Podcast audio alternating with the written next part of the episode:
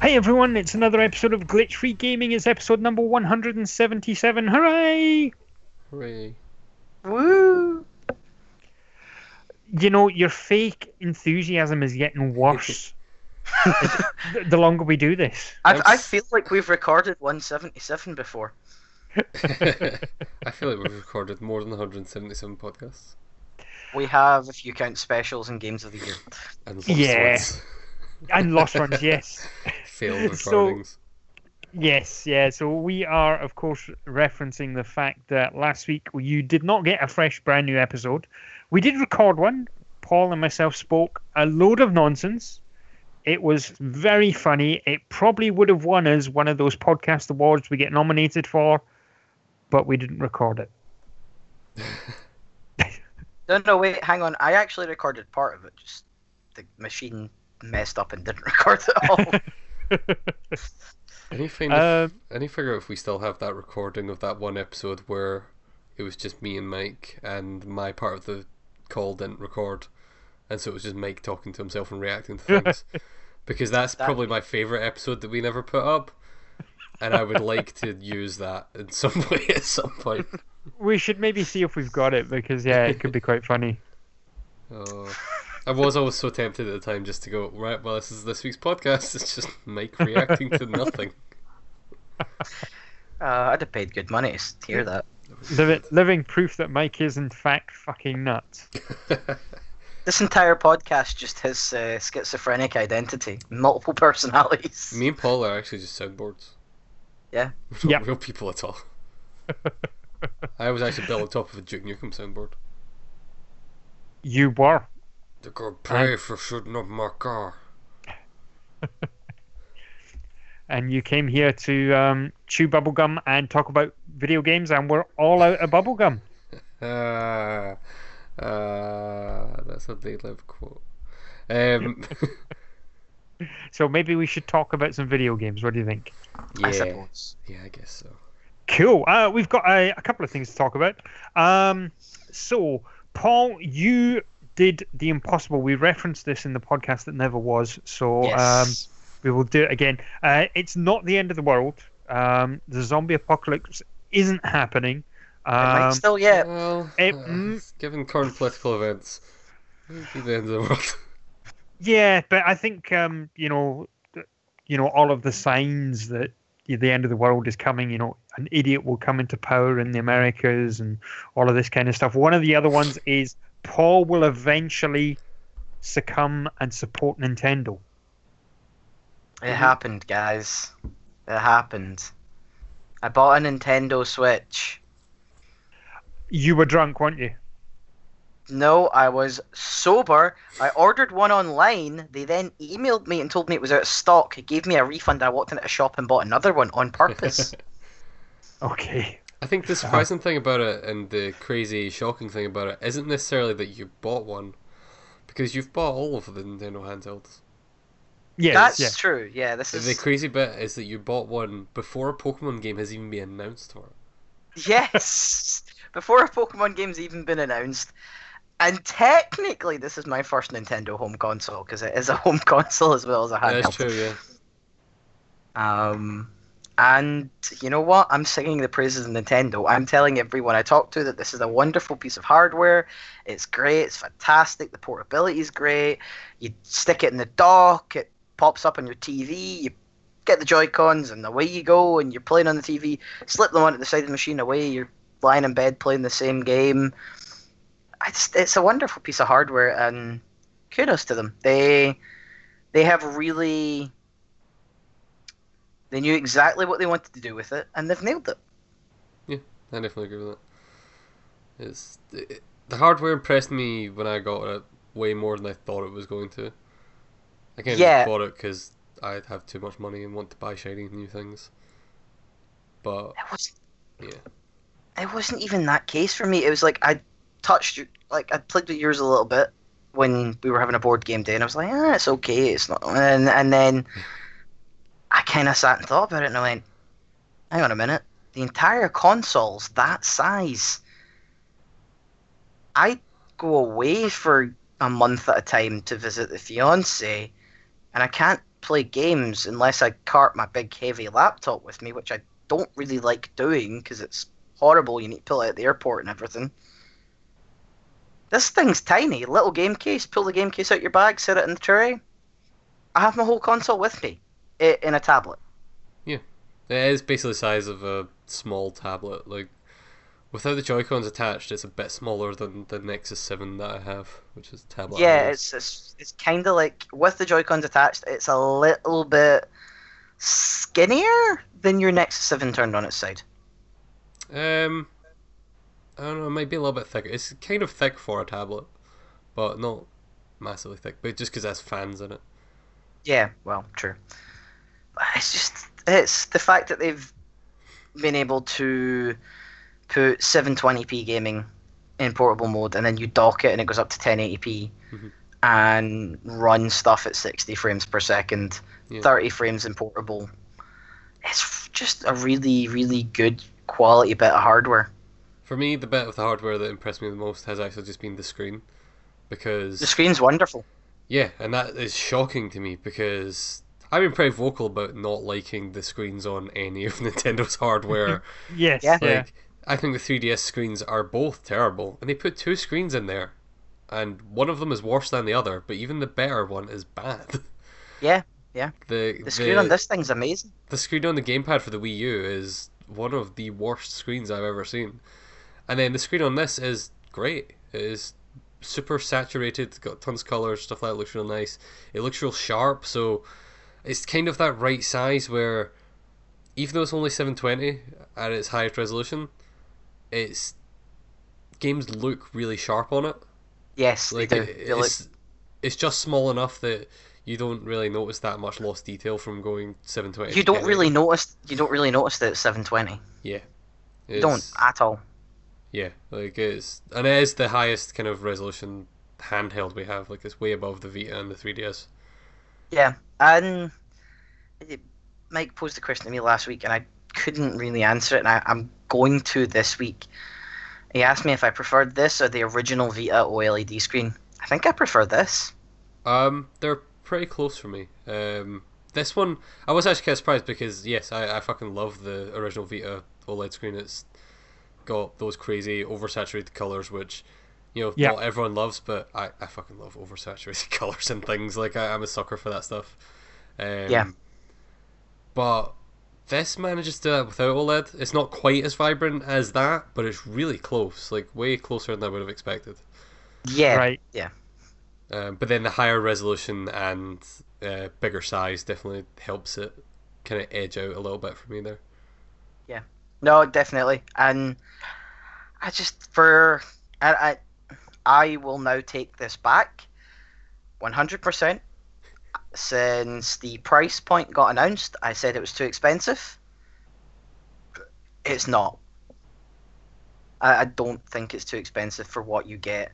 I mean, effectively in the box, you get two controllers, you get a charging cable, you get every, basically everything you need, unless you want to be super picky and buy a pro controller, which yes is overpriced, Yeah. but it's Nintendo stuff and it always will be.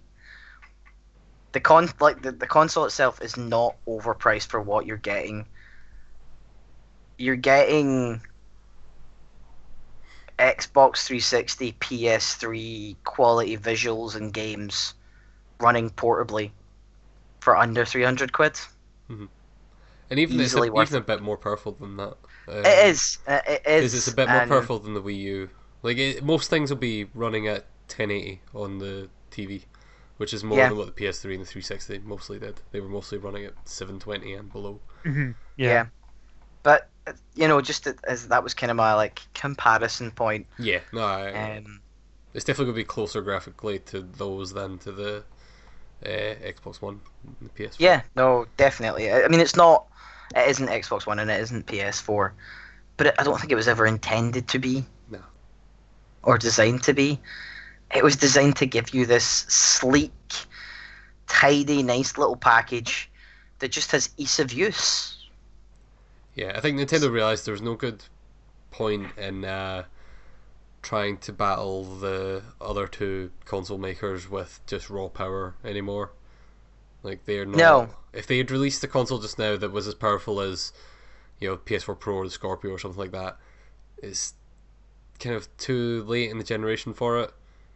You know, those Yeah, I- themselves are already just kind of niche products. You know, you can't do that and you're kind of getting to that point where between the Xbox One and the PS4, you have that console gaming market kind of tied up. Like your main big powerful AAA game console thing, t- somewhat tied up. I feel like the main thing for it is uh, Nintendo realized with the Wii U that people would not buy a Nintendo console just for Nintendo games. But they also realized that they wouldn't buy a Nintendo console for third party games that were also just on the Xbox One PS4. Yeah, yeah. So what they've done instead is they went, okay, well, merge it with the portable stuff and we'll get all the portable shit on there as well. And right now that's still not kind of there, but it does also mean that you're getting all these console games that are now portable, which is a different kind of value offering that the other systems don't have. Yeah, like, that's you can't play your PS4 version of Puyo Puyo Tetris portably. yeah, Yeah. it's that's that's what it is. It's it's the added value, and I I slagged and I hated and I said I couldn't see the value. I've now had mine for two weeks. The value is there. Like I I'm just mentioned- enjoying this. Paul's Paul's eating so much pie, he's gonna fucking explode here. Yeah, I know. I, I always do, don't I? And there's not even a Pokemon game on it. There, there's not yet, but there's one coming, so it's fine. I mean, more importantly, I mean, given we should be talking about games and not just gaming systems, to completely fucking make you eat as much fucking pie as possible. Paul, what game have you been playing on your Switch? Tell Um, me. so I've got Tell me about the main I've got- game that you've been playing on the Switch. If if this was last week, then I'd had one game. I actually got a second one this week, which. but I, I've That's been cheap. playing Zelda Breath of the Wild, and yeah, that's that. I've been playing Zelda Breath of the Wild, and just wow. That- Someone who hates Zelda. yes. Uh, yeah, who's never really put much or any time into Zelda. I have no interest in Zelda. Blah blah blah blah blah. Breath of the Wild's fantastic. It's wonderful. It's visually nice. Gameplay mechanics are great. It's I think we should actually good just get people to write in with all the shit that Paul ever said about Nintendo. Um, I did complain slightly last week about the one thing I don't like about Zelda is the having to basically create your health potions from food. oh, Find man. it slightly annoying. Also, find the fact that you need to create certain types of food to go into hotter or colder areas to keep your temperature level really fucking annoying. Yeah, I didn't like that. That becomes less of an hell- issue very quickly, though. Um, not for me yet. It hasn't. Um, I wish there was the option to just go, you know, buy potions and have Yeah. that shit dealt with. There's um, there's armor in basically every place that would give you something, uh, give you some kind of, you know, status effect. Yeah, So like hot yeah. areas, there's a town in there that will give you armor that'll keep you cool. I mean, I've already got the armor for swimming up waterfalls, so Ah, I love that armor. So good. yeah, it's great It just armor. looks so cool. It does. I'm actually wearing it completely without having to be anywhere near that town. I'm just roaming around with that armor on.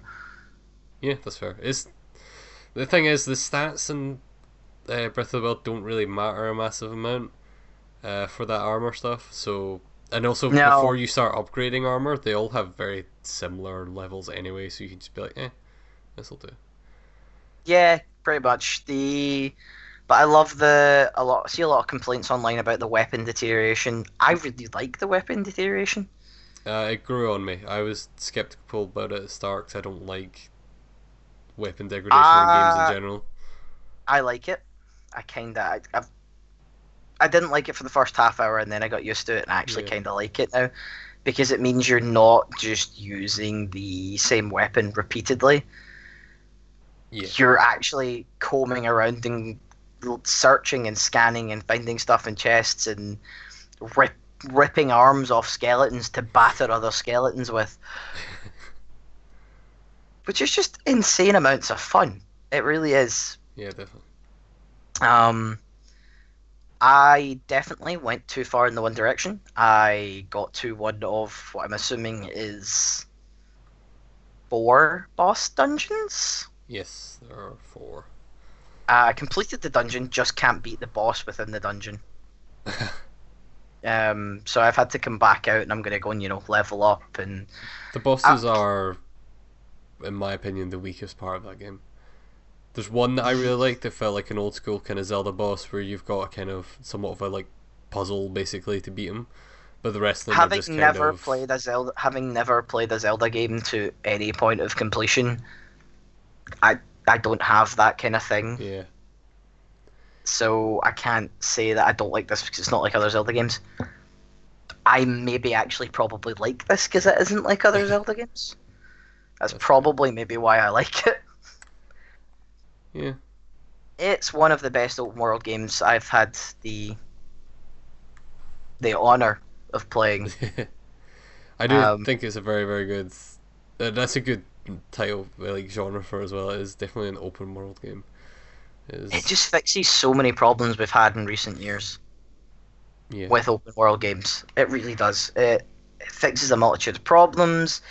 It fixes the whole grinding thing. You don't feel like you're grinding. Going and exploring isn't a task; it's a joy. Yeah, exploring is the main point of the game. Rather than having, you know, like the Assassin's Creed system that every open world game has adopted. You know, like even though we all talked about how much we liked Mad Max, Mad Max had the Yeah. same system. The Batman games all had the same system. That thing of where you go to a tower, you unlock a tower, and it tells you where everything on the map is, and then you go to those things on the map one at a time and do them, and that's kind of the game. The open world is kind of just there as a a thing to show you where towers are, and then after that you are just getting through the world to get to those things.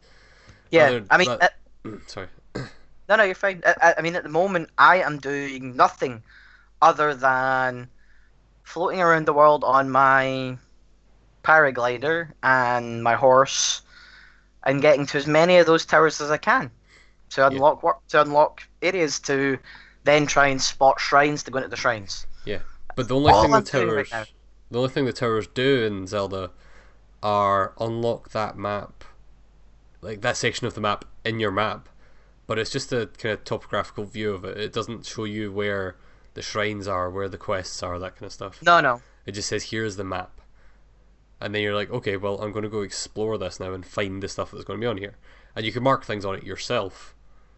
And Yeah, you you can, can. go, oh, there's a shrine here, there's a whatever here that I can see from the top of this tower, and it's weird. It kind of feels like a better implementation of, in fact, what Mad Max tried to do, because Mad Max's Yes. version of towers was, hey, go up in this hot air balloon, take out your binoculars, and then turn around a bunch, and it will automatically kind of just pick up everything, put it on your map.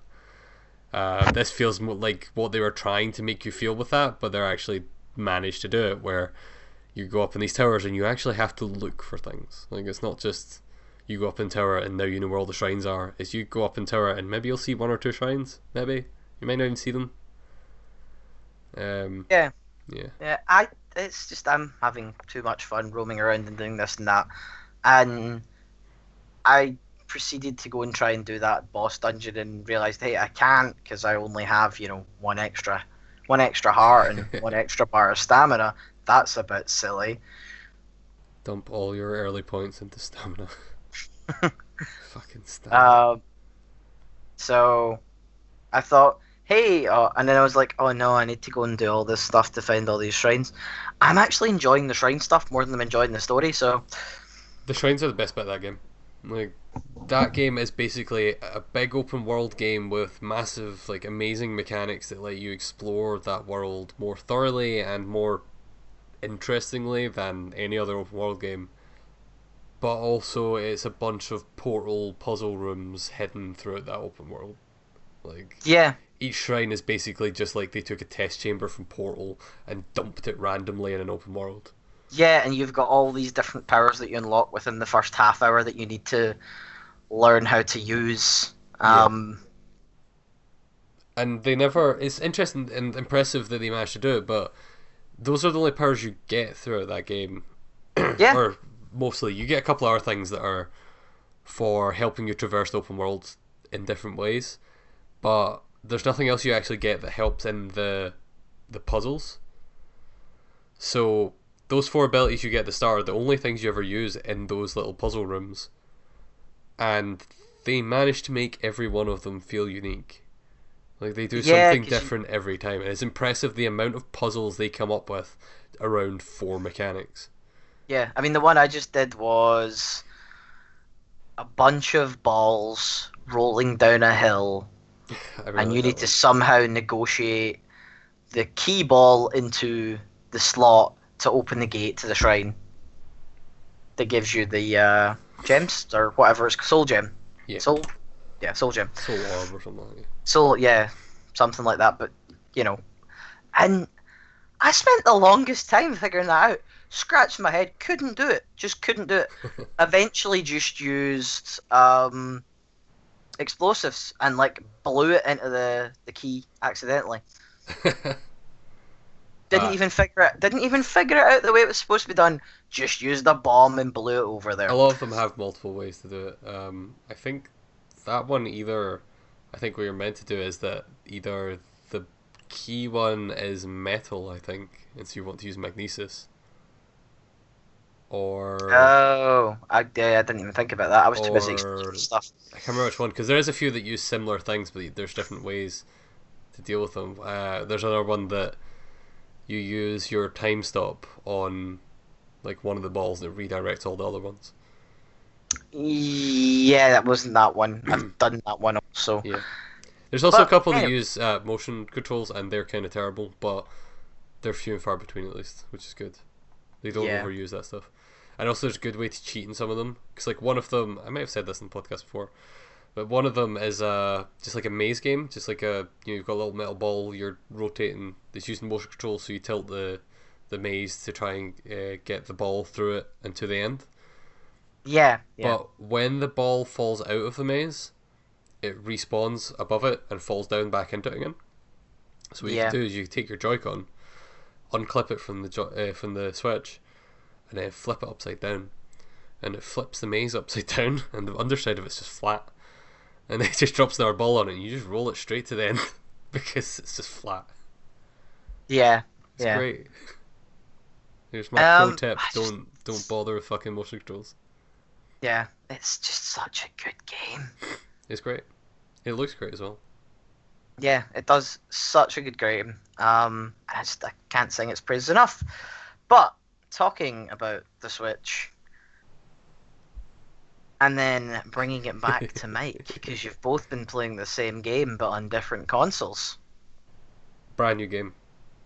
How is Puyo Puyo Tetris on the, the Switch and on the PS4? I have no idea what you're talking about. Never heard of it. Puyo Puyo Oh. Tetris? Well, never, never, you've never played Puyo Puyo Tetris? It's that thing where you play Tetris and all the letters are in Japanese. well, oh, that not- one. Not That one. Japanese now. Well, let me tell you about Puyo Puyo Tetris. Is this brand new release? It just came out this week. Definitely, definitely a contender for Game of the Year this year because it just came out this week. Therefore, I'm- I'm going for that.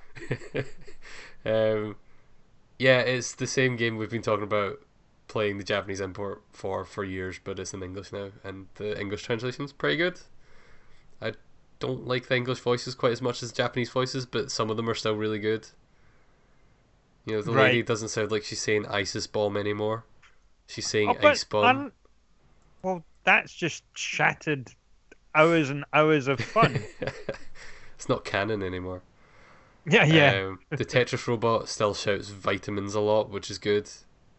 Right. Um, that's still funny even in English. He shouts vitamins, minerals, and it's like great. Okay, why are you shouting this when playing Tetris? I mean, whatever. Does he I shout animals and vegetables too? Uh, he does shout vegetables, not animals though. I think he shouts nutrition as well. He's like a nutritional robot or something. I don't know what his deal is. I would notice. I would know if I was paying more attention to the story mode. But my god, that story is. It would Oh, be it's completely gibberish. and utterly. Yeah. It's even. It's slightly more comprehensible now. It's in English. That's, right. That's what I will say about the translation of it. The translation of it is very good, but the story is not necessarily the strongest part of that game.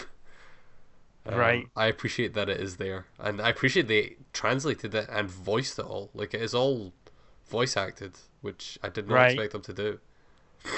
Um, and there is a lot of voice act and a lot of story, as it turns out. Uh, but yeah, there's a now I can understand the things I couldn't understand why I was playing it in Japanese. They're on a Tetris spaceship, and then Puyo Puyos appear on the Tetris spaceship and cause it to crash. Do we know why? Uh, because Puyo Puyos. I'm only in chapter two, so I don't. I don't know. I know the devil Right. shows up later, so. Oh, so you can actually you actually know the story of the game now. Well, yeah, 'cause it's in English now, so I can understand it. Ah, yeah. Uh, whereas I played through, I don't think I played all the story mode. I played most of the story mode on PS4 though. Yeah, I, I- I got up yeah. to chapter seven. Uh, I don't know if I even got that far. So I think I got chapter Yeah. six. I So I, think remember they are- hitting a point where I got the- stuck. Yeah, there are seven chapters, so I'm, I think I'm on two or three of chapter seven. Oh, nice. Have you picked up the English version yet? No, I haven't. Um, so we spoke about it before in the podcast, um, and I say it again. I was, I, I was very close to picking up the the English version. Um, I think you can pick it up. Is it 19.99? So it's not a lot of money. Yeah. I would recommend picking it up to anyone that's thinking about picking it up. Yeah. But for me, I think I'm going to hang on because, you know, we were talking about it before we started recording. I will get a Switch. Um, right now, I don't think it's for me. Um, there's nothing that's making me want one. Yeah. Um, so I'm I'm willing to wait. Uh, you know, I've got all the other consoles to keep me preoccupied, and I've got all the board games and everything like that. So there will come a game for the Nintendo Switch that when it comes out, it's oh my god, I've got to get one of those, and I think I'll pick up um, Puyo Puyo Tetris then, because to buy the English version now would I don't think it would actually. I think it would just be a bit silly. Yeah, it wouldn't serve a lot Yeah. of purpose because yeah, you would be able to understand the story. Those menus would be a bit easier to navigate. Yeah, yeah, they would, but Voice act is not quite as good. Yes, that's the yeah, that's the biggest thing. Um, yeah, I, I also think it works really well as a Switch game. Uh, ha- being able to play it portably is awesome. It's a really good, just solid Tetris and Puyo Puyo game. Never mind like the combination stuff. Uh-huh. Um, and playing it with one Joy-Con works really well. And so playing local multiplayer just on a Switch, just you know anywhere on a train or something like that is great. Uh, Right. Which I was doing with the demo version of it um, last week before the game came out. Uh, when I went to see Fast and Furious Eight, I went with kind of a group of friends, and so we sat and played Puyo Puyo Tetris on the Switch. Uh, just demo version, each of us with one Joy-Con uh, on the train, and it was great. It was just works super well. It's that same super competitive, super annoying multiplayer um, that is you know super tight, but also you know incredibly frustrating at times. Uh-huh. Um, and it just works really well with those little Joy-Con controllers, which I've been happy with. Cool. Yeah. So I recommend it if you own a Switch or are thinking of buying a Switch. It's definitely a game to get for it. Yeah. Right. Yeah, definitely. I will not be bothering because I am pants at Tetris and probably even worse at Puyo Puyo. Oh man, Puyo Puyo is easy. It's easy, definitely. Ignore Have you ever met? Have you ever met? Have you ever met me? How bad I am at video games? Um, that is accurate. You are bad at video games.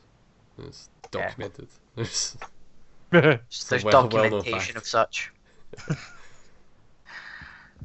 Uh, whereas Mike can tell you that I'm not very good at Tetris. No. yeah, and I suck at Puyo Puyo. I'm surprisingly okay at Puyo Puyo. Uh, despite the fact I've not actually played like a massive amount of it. Like all of my experience of Puyo Puyo has kind of been in, you know, Puyo Puyo Tetris mainly. Like I played a bit of things like Doctor Robotnik's Mean Bean Machine back in the day and stuff like that. Right. Which is probably the main thing other than Puyo Puyo that I played it in. But Yeah. Never a massive amount of it. Mostly it was uh, Tetris and Puzzle League for me.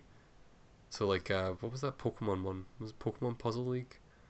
Yeah. Yeah, that was. Pokemon Pokemon Tetris. Now that's a game I'd play. I mean, it wasn't Tetris, but it was similar to Tetris. It was really good. It was one of the best Nintendo 64 games. You should definitely, if that ever comes out on Virtual Console, you should definitely pick that up. Especially if you I'm looking it, actually. forward to Virtual Console coming to Switch. Really am.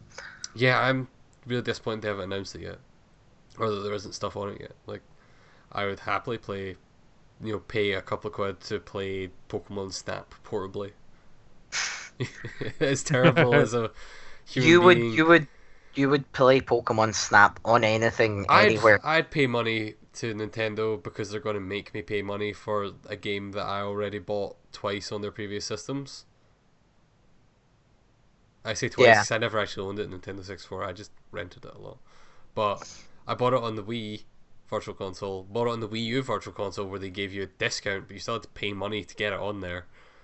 And then the I bet the Switch Virtual Console is the same way, where it's like, oh, you own this on the Wii U, pay us two pounds and you can get it here. It's like you motherfuckers, I already paid you. I Yes. gave you your Yeah. money, yeah. but well, you I didn't want, pay us on this one. I want to play Pokemon Snap. You've got me. You got me by the balls here, Nintendo. Um, yeah, I will end up buying all the same Virtual Console games I always do. But I do hope they have GameCube stuff there. I hope they have all the same portable stuff that they had on the Wii U, because the Wii U had like DS games and Game Boy Advance games and stuff like that on it, which would be great on the Switch. Because the 3DS didn't. The 3DS had the Game Boy Advance games that came in the the what we call it the we're sorry we fucked you guys over at launch bundle. Oh, yes, yeah. Now, we, yeah, we spoke about the the reason that uh, they don't have any other ones is because those were built. They weren't um, emulate emulations. Yeah, they don't have a good way to emulate it, so they had to Yeah. remake it, which would be a bummer. But I presume the Switch is more than stro- strong enough to be able to emulate them, especially Yeah. given the Wii U did. Yeah. Because yeah, you can just buy those games on the Wii U. And I've avoided it because I don't really have any interest in playing like Metroid Fusion on my TV. Yeah. I definitely don't have any interest in playing Metroid Fusion on the terrible screen on the Wii U gamepad. yeah. But The- with the, the- Switch, yeah. Yeah, they were very expensive though. They, you know, they, they're still looking for like near enough ten pound for these Yeah, I mean things. that's the virtual console for you. Yeah, that's that's Nintendo for you.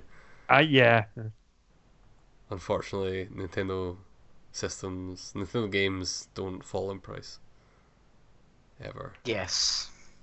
Ever.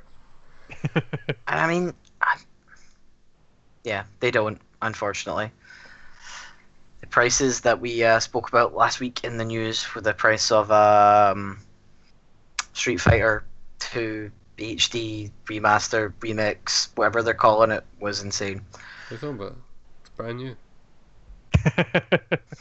It's worth the money. Is it as new as Wonder Boy though?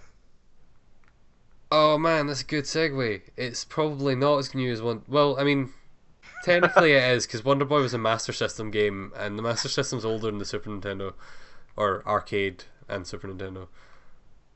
But Wonder Boy, which just came out for, oh wait, I need the full names. I don't remember it.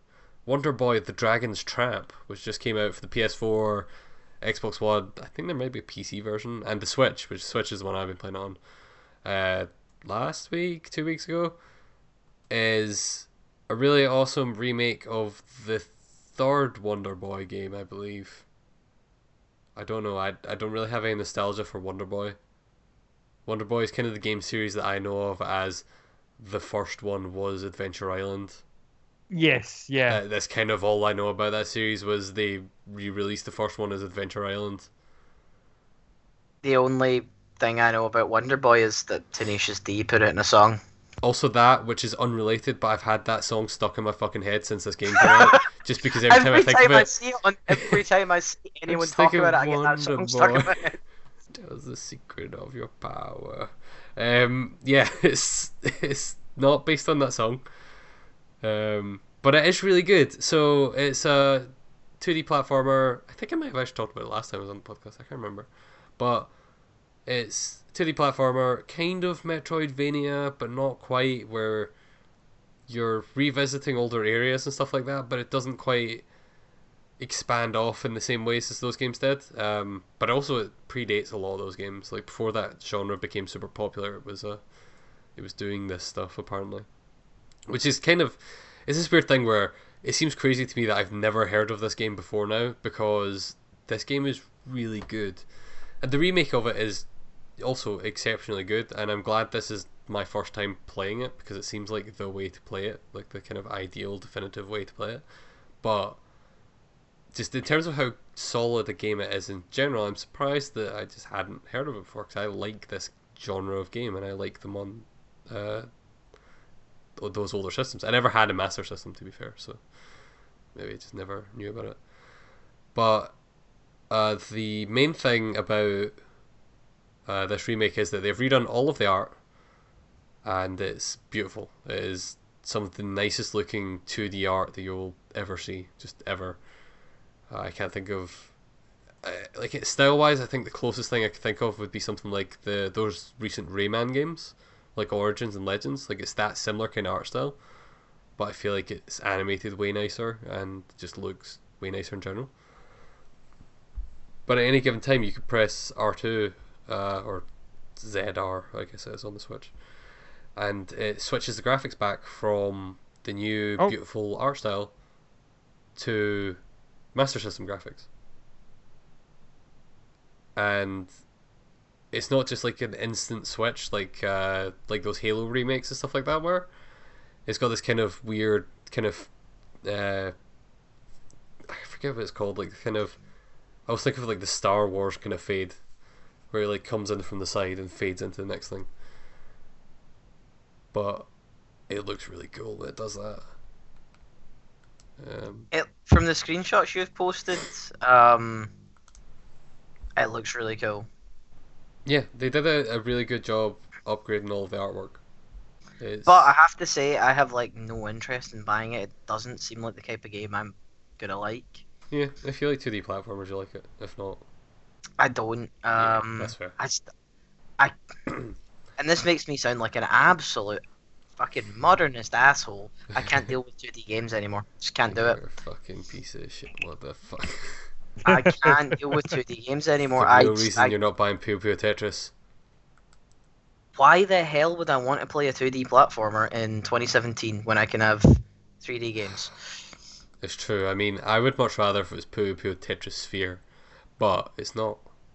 Unfortunately. Um, so I, that's that's what puts me off, and it also puts me off a bunch of indie games that are 2D, So which is, probably makes me an ass. But I mean, I don't want to say it, but so, so uh, no, that's that's fair. Like I I come and go with these things as well. Like I'm not. I kind of burnt out on the indie 2D platformer for a while just because everything that was coming out was one. was an indie 2D platformer. Yeah, and they were all going after the That's Super Meat Boy monies. they were, yeah they were all either going after Super Super Meat Boy money, the roguelike money, or the Metroid money, or in some cases all of them. And Yeah, sometimes they it were- worked really well. Like you know, They were going after that Isaac money or yeah, like Rogue Legacy went after all of them and did it. Like it was great. I fucking love that game. great game. Uh, Slime-san recently that I previewed for the site is just a Super Meat Boy clone, basically, but it's a fucking good one.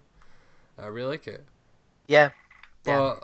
But uh, there's stuff about Monster Boy uh, or Wonder Boy even um, Monster Boys. There's another Wonder Boy inspired game coming out soon called Monster Boy. That's the reason I get confused.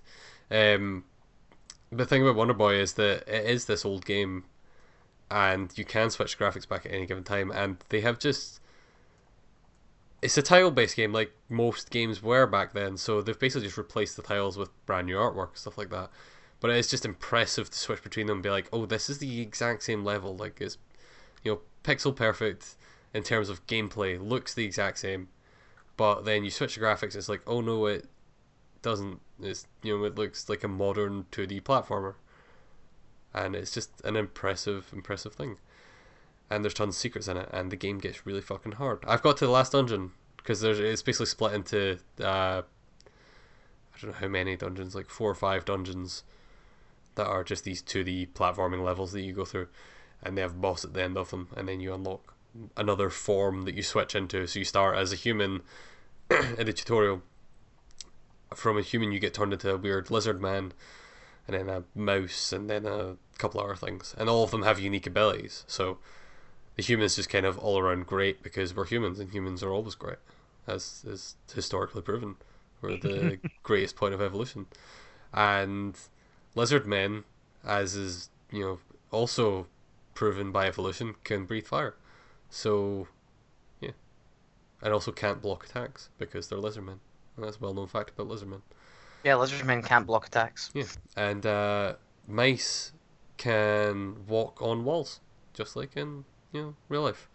And so you like everyone has every form has different abilities. Like you get an ability, you get Birdman that can fly later on, stuff like that. And so as you unlock these different forms, they unlock different sections of the world that you can go off to from the hub area, and that unlocks different levels you can play. And through those levels, you get more farms, and it just keeps going until you get to the last level win. And it's just kind of very old school platformer design, and it's fantastic. It is one of the best ones. Um, it makes me wish I had played Wonder Boy as a series at some point earlier in my life because I feel like I would have liked them a lot. But hey, this one's really good. Yeah. anyway. I definitely recommend. Uh, yeah, I probably won't pick it up because it's not my kind of thing. But That's fair. each to their own. Yeah. Um, Mike, you've been Yes. diving into old stuff as well. I have, yeah. So I have been playing the greatest game, one of the greatest games ever made. Pokemon Um, Snap. Yeah. No, no, no. I said one of, not the Oh. second, not the second most. Oh, so it's the best. Um, Civilization Four. Yeah, kind of. so, uh, yeah, um, a couple of weeks ago, uh, one of the games that, again, if you've been listening to the podcast uh, a lot, uh, I one of the games I've been waiting for to get the Xbox uh, backwards compatibility through was Civilization Revolution. It eventually happened, and uh, I couldn't find my disc copy of the game, so I paid 20 quid for the digital version, um, which I thought was okay. Because it is a little bit expensive, but once you have it digitally, that's it on. You know, you don't have to hunt for the disc, and uh, yeah, I was being lazy and I was jonesing to play the game, so sue me. But with Um, Xbox UI, you have to hunt for the digital release. 'Cause I'm not. Ye- I'm pretty sure I own that digitally, but I don't. Oh, oh, really? I don't see it. I need to find it. Because I'm pretty sure I did, because I played it on the Xbox 360 with Paul that one time and got destroyed. Yes, Um, I'm pretty sure that. we got destroyed by the AI. Yeah, yeah. Because we were fucking terrible at it. It was my first time ever playing it. I was like, I know how to play Civilization. This will be easy. And then we both got stuck in a corner for the entire game. Um, but yeah, I, I'm pretty sure I own, I'm pretty sure I bought that digitally. I don't know. Let me check. Right. Um, yeah, it should be easy enough for you to find it. Um, you just go to My Apps and Games and look for Ready to Install, and if it's available to be installed, it'll be there. So uh, should be easy enough. But anyway, um. Civilization Revolution for I don't know at this point if you don't know what it is. Uh, it was the version of Civilization that came out for the consoles. It is a I want to say dumbed down version, but that's that sounds like I'm being horrible to streamlined. the streamlined. polite way of saying dumbed down. Yes, yeah, it is. It is very much streamlined. It does take a lot of the, the micromanagement out. Um, so, you know, the, the first time I ever played Civilization was Civ 2, and with you moving your settlers, settlers not only built cities, but they they took care of your roads. You had to move your settlers to build roads, but they also did irrigation, Mhm. and there was so much micromanagement, and it did get streamlined over the, Yeah. the other games, but they did one hell of a job of doing that in Civ Rev, Yeah. and it is. It's just a very pleasant way to lose hours and hours of your life. is the best way to describe it. Um, I, I actually, I think I enjoy Civilization Revolution more than uh, Civilization four and five, and I think it's just because it is so immediate to get into. Yeah, I understand that. Um, I'm not agreeing. Yeah, definitely. but- yeah, um, you know, it's it's Civilization. It, you know, Yeah. I I'm happy to play any of the Civilization games, but this one is just, uh, I, I want to get close to saying you switch your brain off and just play, but it is close to that. Yeah, It's the it's the easiest of the Civilization games to play, definitely. Yeah, definitely. Um, so yeah, it is when you feel like playing Civilization, but you do, yeah, um, yeah, when you don't want a full meal. um, but I'm having a hell of a lot of fun with it again. I am losing a shit ton of time. So this weekend, uh, we were meant to go and visit some friends, and we were waiting on the postman coming and dropping off some stuff. And eventually, in true postman style, he came at seven o'clock at night. Um, Okay. Yep, uh, but I whiled away between I think it was twelve and five. I played one game of Civilization and I stretched it out because I was going for the technology victory. You know, so by that Yeah. time I have only got one. I think I had two enemy cities left, and they were their capital cities. So if I took both of those, that was it. I was going to win domination. yeah. Uh, so I just let them, you know, if they let them declare war and just fight the urge to fucking beat them up, um, and just stretch the game out. And it was five hours of an afternoon. It was great. I don't think I've ever seen you win anything but a domination victory on that game. It is the easiest way to win any civilization game. Yeah, but Paul, Paul will tell you my my biggest problem is I will start and I will have a little army defending my borders, and I'll have these cities, and I'm just plowing everything into building wonders or um, building banks and markets to get my money up. Yep. And then somebody will come and annoy me. Yeah. And it's they'll take a city that I was busy, and then it's just a big ball of rage. Ah, tanks! Ah, and I'll send all my tanks in. That's, Um, that's also how it goes. It's either that or it's someone attacks you, you have just enough army to wipe out stuff in defense, and then you realize, I guess he doesn't have an army now. Well, I could- Yeah. I could, I could just, I could make this technology way faster if I had all his cities. So yes. I should do that. Yeah, that's generally what happens with me, and it's like, so I started out and I was I was trying to be nice, and and then it just goes to hell in the handbasket. Um, and I'll I, what I'll do is I'll end up taking um, so you can pick different re- religions and uh, not religions, sorry, uh, forms of uh, government. Mhm. So I'll I always end up with a democracy because it gives you and it speeds up your gold and your science production, and that goes at a, a big rate. But they don't let you if you get pissed off and you try and wage war, Uh-huh. uh, your people will vote against it. Um, or if you're fighting with somebody and they offer you peace, you have to take it because even if you say no, you get outvoted. So I get Yeah. pissed off with that. I go into anarchy for two turns. Everything goes to pot, and then I start attacking again. Yeah, that's fair. Uh, but yeah, it is. It's still one of my favorite games. Um, and yeah, just I've lost so much fucking time to this. I Way I- too much. yeah, I I should have been playing other things. You know, with uh, Horizon Zero Dawn. There is uh, Yakuza. There is all the games from last year. There's Final Fantasy and everything sitting there. But no, I am I am whiling hours and hours away playing this. Still got so much Horizon to play, and need to get Persona Five. Um, yeah, oh I've still barely played Horizon. I played Yeah. like an hour of Horizon like last week, and I went into one of the first cauldrons you can go to, which I was clearly under leveled for. And Yep. there was a giant robot dinosaur thing that breathed fire at the end, and it was one shotting me. And through sheer determination and spamming of the fucking rope launcher that ties them to the ground, I managed to kill it because I just kept tying it to the ground, hitting it, and then I've- running I've the got- fuck away. I posted a video on our YouTube channel how to beat that thing properly with shock arrows and knocking its armor off. Oh, I've not even found shock arrows yet. That's not even a thing in my game yet. I'm oh, still Oh, like, Jesus, I, I literally man. just finished the tutorial, and I was like, well, Now I've go here. I've unlocked every single type of arrow in that game, man. You really do need the percussion arrows and the shock arrows to take those things yeah, down. man. You just have your rope launcher. You tie it to the ground. It falls over. You go stab it, and then you run away, and then you repeat forever. And like two hours later, it's dead. Yeah, I was gonna say that must have taken you a while it, because it wasn't. It wasn't actually that long. One of the first skills I upgraded was the critical hits with the spear, so I was Ah, at least doing more damage.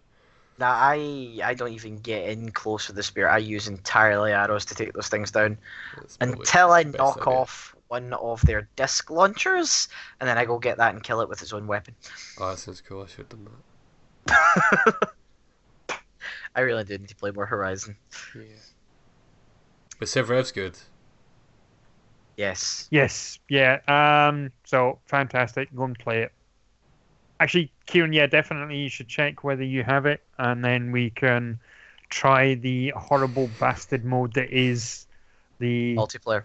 the multiplayer on it. You Waste a weekend. Yes. oh, I'd be up for that. Cool. Um, so, uh, what else have we got to talk about? We have, um, Paul, you tried something called, um, one, you, well, you were milking cows, let's be honest. I was milking cows and eating sandwiches.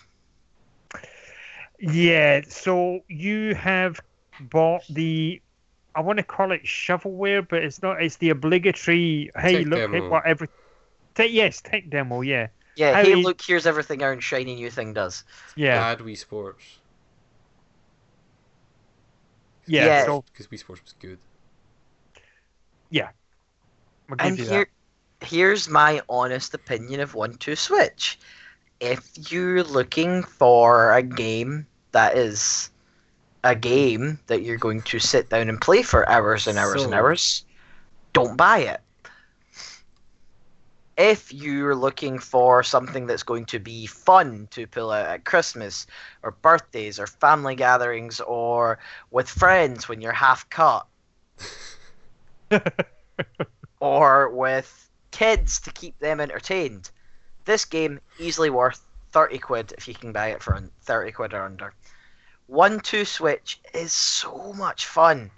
I was playing it with the so as a job I look after disability kids and I was playing it with them or the little guy I was looking after at the time and I took my switch over and I played this with him. Hilarious fun. Entire afternoon gone. Didn't even realise what time it was. and we weren't even. I mean, the milking the cow one, sure, a, little, a little bit weird, but it's it's still kind of fun. Um, but they've got so much more in there that they don't publicize.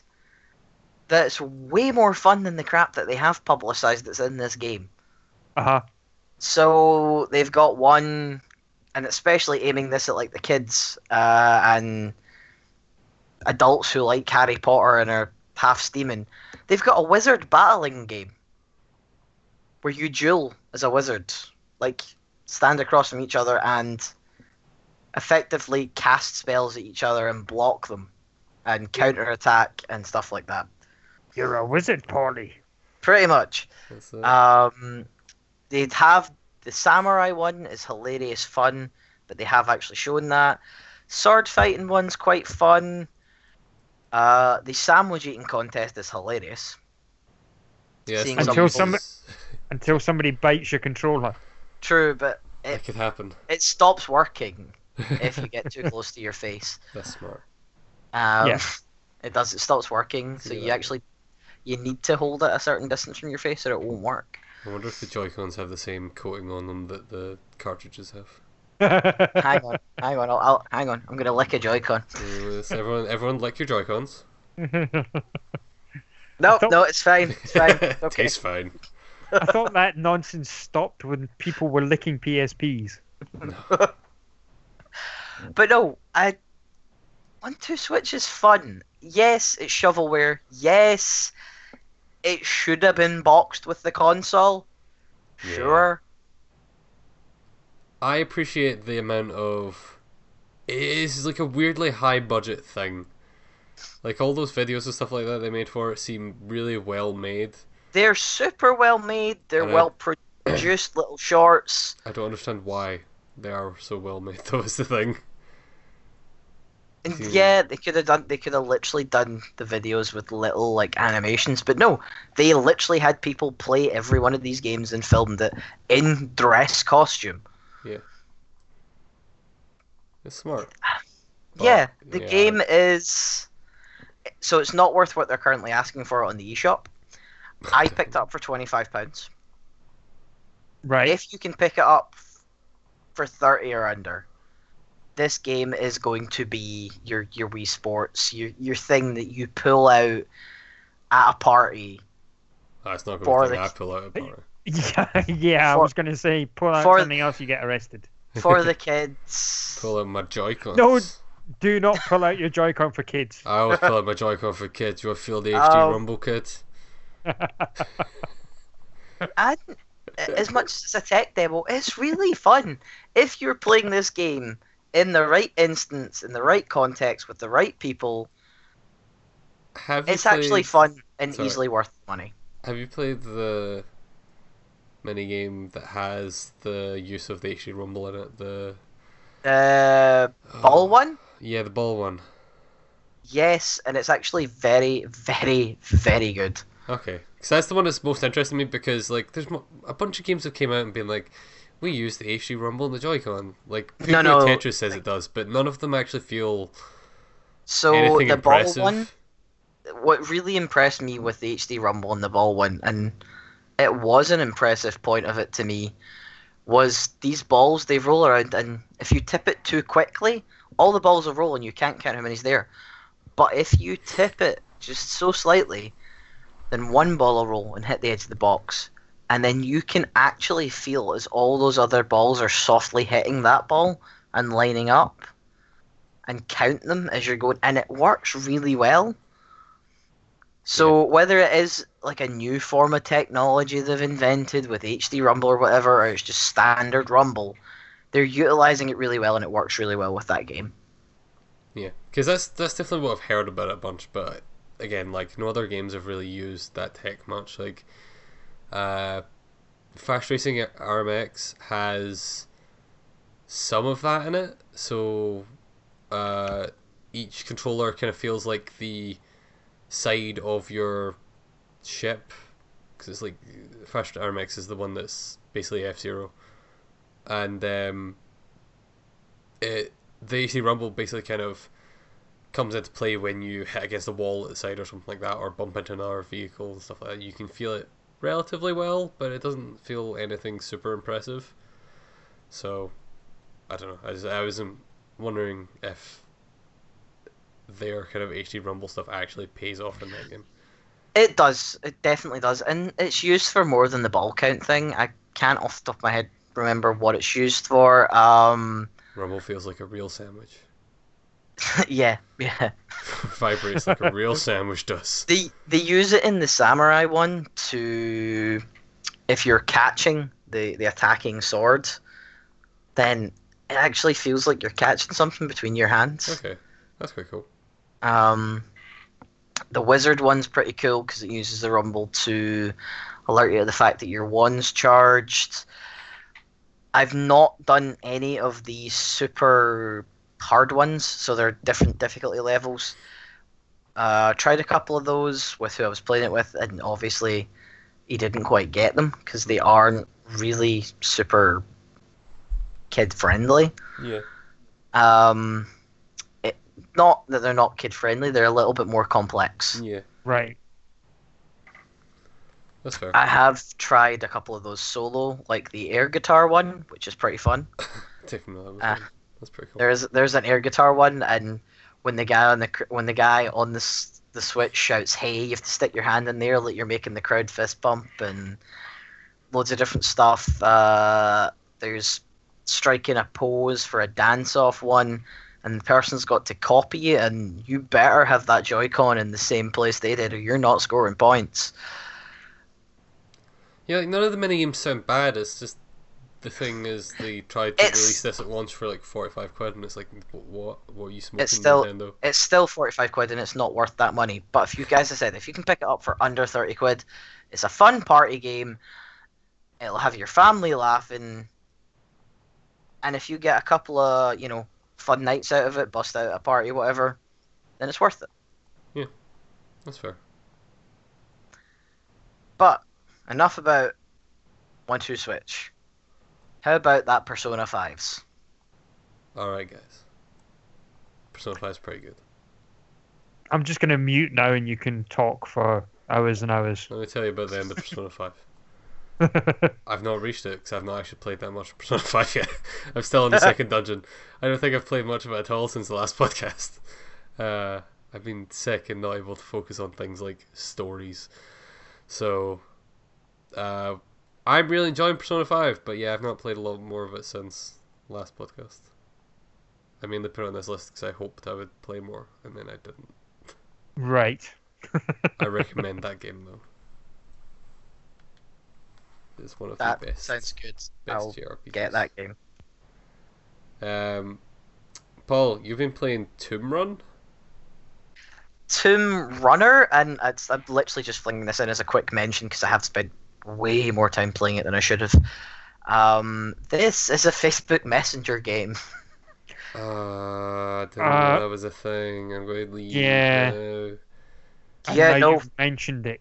Facebook Messenger released a bunch of games that you can play against people you're in messages with. So I'm playing Tomb Runner Why? Uh, because they did. They've been doing it for the last six-ish months now. Why is this a thing? Because they want to be everything. Because they're Uh, losing all so- of their customers to Snapchat and WhatsApp, and they want to try and make people come back. This is Right. literally just what was that game on iOS, the Endless Runner, where you were running through? Was it Tomb Uh, Runner? Every game on iOS was that. Yeah. No, where you were like swiping left and right and to duck under and over Uh, stuff. Oh, and... Tomb Okay. Runner. Yeah. Was it was it actually called Tomb Runner? no, it Was wasn't. Temple Run. Temple Run, that's what it was. Temple Yeah. Run, yeah. There This was a is Sonic basically one, a I te- like that one. This is a Temple Run clone. Um, that I've been playing way too much of because me and the fiance keep outdoing each other in our scores, and that yeah, it's it's a thing. I just wanted to mention that I've spent probably a good five hours playing that this week. Great. Cool. I'm sure it's It good. was I like Endless runners. It's yeah, I don't actually technically like endless runners, but because you're, it has leaderboards with all your friends that you've played against. It has that go back and beat score thing. Yeah, it's For me.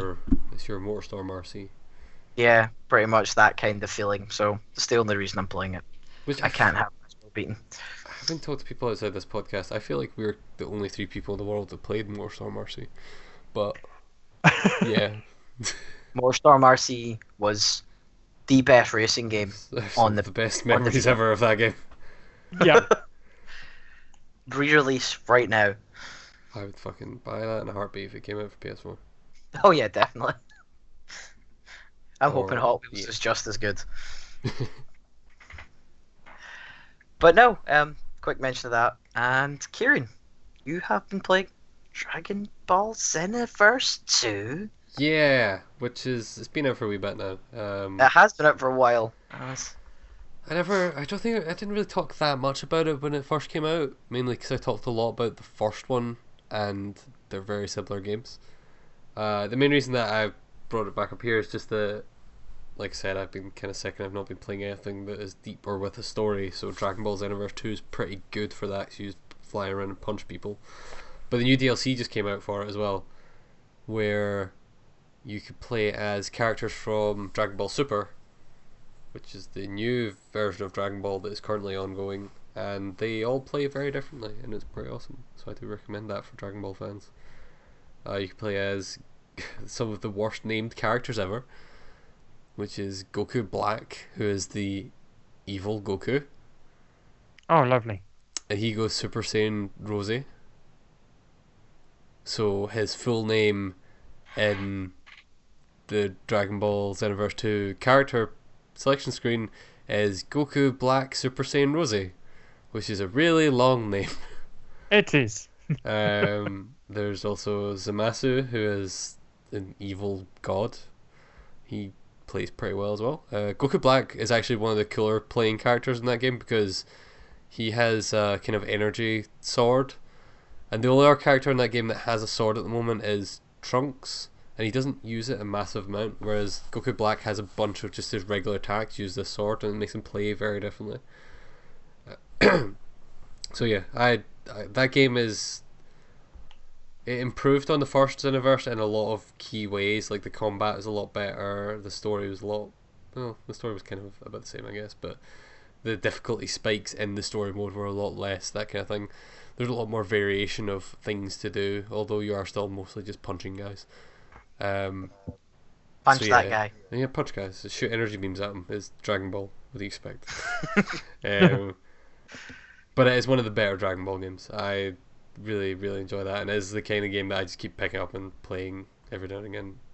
Just when I don't have anything else to play, or when I don't want to play anything complicated, I just pick up and punch dudes for a while.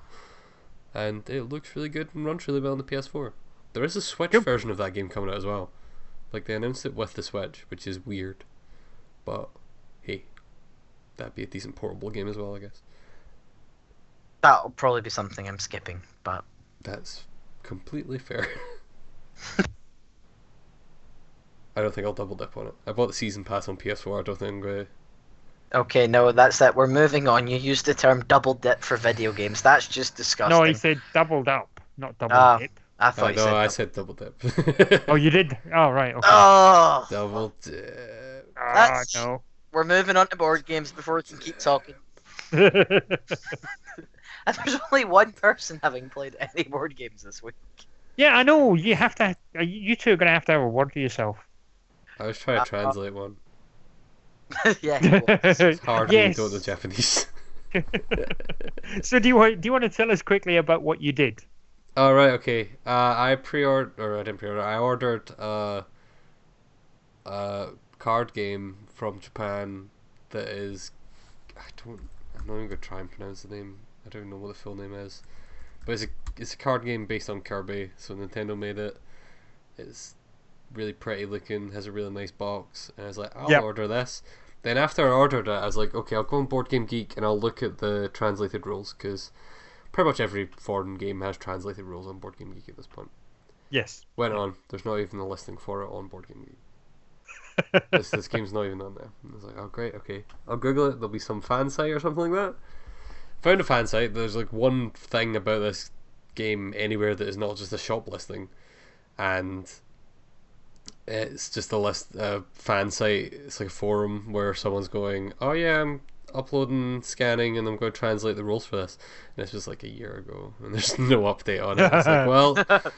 I guess there's no translation for this, so I'm gonna try and just use Google Translate with the the camera app because I've heard that's got pretty decent for Japanese just now. Um, it's probably going to come out as somewhat gibberish, but hopefully it'll be close enough to something readable that I can, you know, kind of figure it out and get a game of it.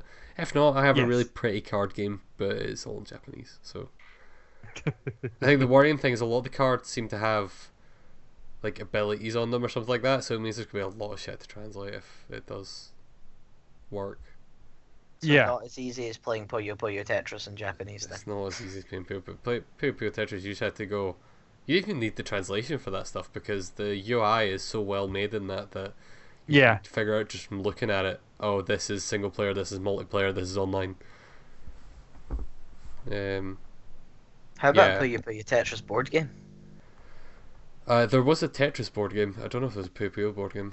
There was a Tetris, but but it was really bad. If Oh I yeah, rem- of course it was. It was Yeah. fucking terrible. There was Pac-Man one as well, which is also really fucking terrible. Yeah, that's really bad. Um, it had like a spinner thing that you span and told you how many squares you can move. Or something. It, Oh, God. Terrible. Uh, The Tetris one. There's been multiple Tetris board games, I think. Yeah, I think yeah. There was a there was a Tetris version of uh the one with the blocks, Jenga. Yes, I remember that. That seems that seems like be all right. Yeah. Um. I, yeah, I think that one was all right. Yeah. Um, yeah. Uh, cool. So I, I take it we're talking about board games now. yeah. Yes. So uh, I played a couple. So we had uh, a board game day with um, friend of the show, uh, Tam, and uh, his partner, and so those are the people that I play time stories with. Uh, obviously, Anne and my Anne as well. So we played the latest installment of Time Stories, which is called Endurance Expedition or Expedition Expedition Endurance, one of those combinations. But uh, and it's the latest one. And yes, it was good. Uh, but obviously, I'm very conscious of not spoiling anything. Um, but what I will say is that we finished it on the first go. He's getting good at time stories. Well, here's the thing. So we did it in the first go, and uh, anyone that plays Time Stories, the thing about it is the whole loop, and you know, and you're going backwards and forwards and things. Um, this one, we we enjoyed the experience. We thought it was it was good, but it felt a little rushed, and the reason it felt rushed there's various things that happen in the story and there's some really cool things that that happened uh, really cool elements but they're they're there in the game and then nothing really happens with them Mhm. so it feels like they were put there for something else to happen and that other thing never you never come to it um, there is also one of the other things that made it feel rushed was there was spelling mistakes and there was uh, grammar mistakes in the cards. That sucks. Now the the game or this this expansion was delayed for nearly a year. Um, so we've been waiting for this this expansion for a long time, and then it comes out and it's got some translation errors because that's what they are. The Space Cowboys are a French company. Um, the guys that make um, time stories are French dudes, uh, really awesome guys, really clever designers and what they've done with the game and things. But something's happened somewhere where stuff has slipped through. That sucks. Uh, the, um, yeah, it was one of those. uh, It's got some really cool things in it, and we did enjoy the time. But it took us, it took us just, just over, or just under two hours. So it was the, the two-hour mark, and we we finished the game. We played uh, the first time we played Time Stories. I think we did the whole thing in five hours. Uh, one of them took us seven hours. Um, you know, so you're looking at a good chunk of an, an afternoon, you know, most of the Yeah. afternoon to Yeah. play one of these. And here we battered through this one in two hours. Oh God, that's not good. Um, If you- yeah. If you still enjoyed it, still. well, yeah, every, everyone enjoyed it. Um, but then it's, you know, you do that reflection thing and you think back and you go, well, you know, it did feel like it was missing something. Yeah. Um, so I recommend people who are playing time stories definitely get it. It's uh, you know it it is a good experience, um, but yeah, there, there's something else, and the reason I sound like I'm kind of stumbling and stuttering here is that I've just realized something that there's something that it doesn't do, and I can't tell you what that thing is. Um, yeah, it's the one of the neat things that some that the games have been doing and building up on, and this one doesn't do it.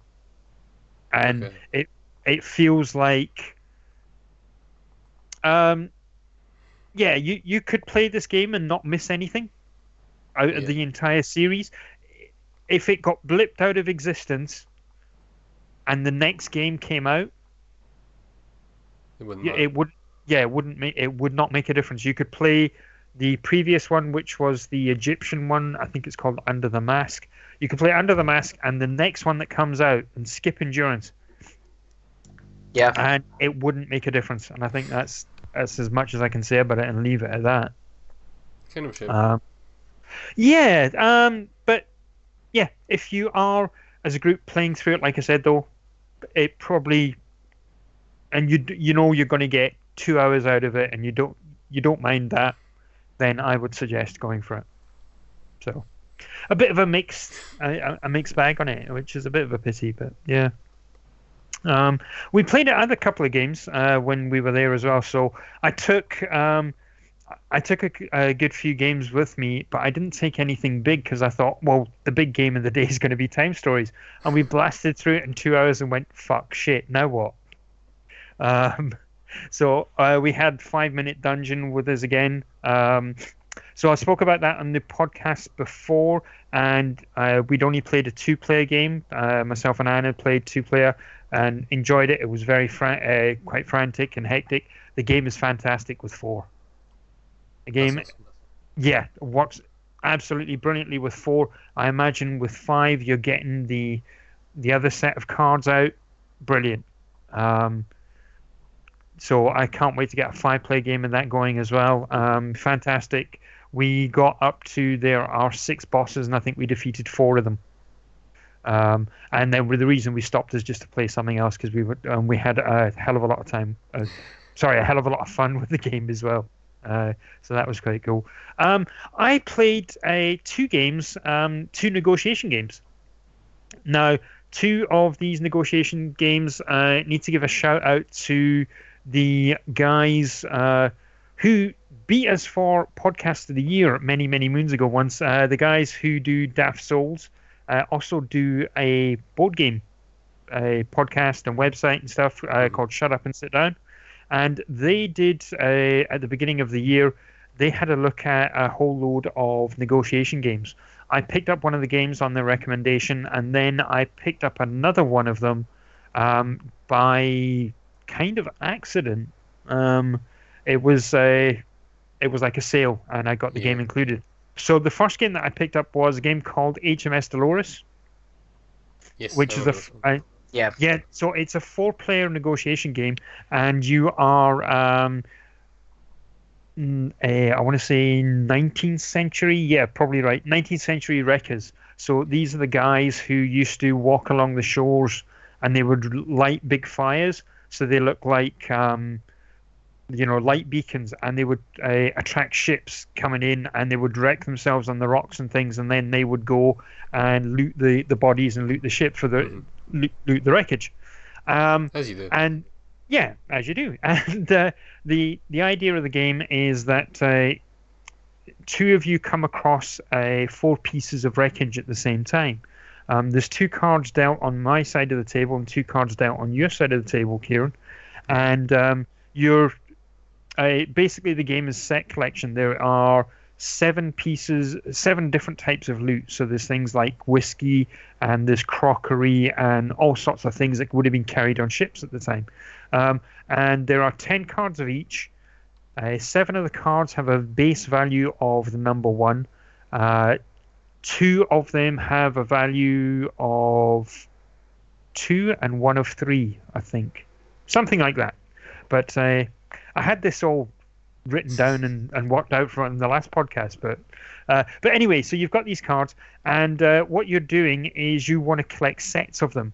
Uh, and the way the this game scores at the end, similar to some games that we've played before, is that you're only interested in your pile that scores you the most points and the point the pile that scores you the least points. You add those two together, hmm. and that's your final score. You disregard everything in between. But uh, if you have two two piles that tie for first or two piles that tie for second uh, for the lowest, then you add the you, you take both of those piles. That makes sense, yeah. Yeah, that makes so, sense. And yeah, anything yeah, that ties yeah. for your highest you add together, or anything that ties for your lowest you add together. Or if you have, um, you know, four or five different piles and you've got them all equal to the same amount of points, you add them all together and you double. So you end up with, you know, there'll be certain pieces of treasure that you want, you need, so that you can go for your your run, whatever you're trying to do. So the idea is you've got these two pieces of treasure, uh, two in front of you, Kieran, two in front of me, mm-hmm. and then we negotiate. Um, I would say to you, I want the two on my side, and you say, well, okay, I'm I'm happy with that. I want the two on my side, Um, and then what we do is we play a version of rock paper scissors. Uh, and there are three different things that you can hold out. You can hold out your hand uh, as if you're going to shake somebody's hand, and if two of you do that, then that's peace, and you both get what's on your side of the table, and you go away. Um, the other thing that you can, the other shape you can throw is a closed fist. What happens then is if you that that signifies fight. If you have the closed fist against somebody's uh, peace offering, you beat them up and take everything. Um, or if you have, um, if both of you fight, then nothing happens. You beat each other senseless, and the, the, the treasure goes away. Uh, the other thing that you can do is you can have first pick, and you do that by putting thumbs up. First pick means that you get the first pick of any of the four pieces of treasure, um, and depending on whatever one else has held up, a if you get first pick and they've got the fist, you get the fir- uh, first pick and they get everything else. Um, if you both get first pick, then you don't want that to happen because nobody gets anything and you have to give away one of your stacks of treasure. You have to discard it. Uh-huh. So you've got this, uh, and also the most important thing is if you agree to do something with someone, and so you agree what, what shapes you're going to, you know, play in the rock, paper, scissors, you don't have to stick by it. So of course this is where the backstabbing comes in. So the game normally plays out. Uh, we played the game, and everything was going fine. It's like, oh, I only want this one. Yeah, that's fine. I'll let you have that one, and I can have the rest.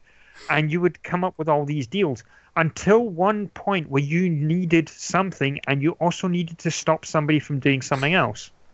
Yeah. And it only takes one person to do it, and that's what happened in our game.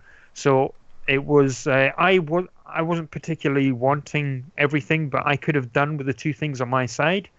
And uh, Tam says, "No, no, we'll have peace. You can have yours, and I can have mine." And I thought, well, I'm not really bothered, but that's fine.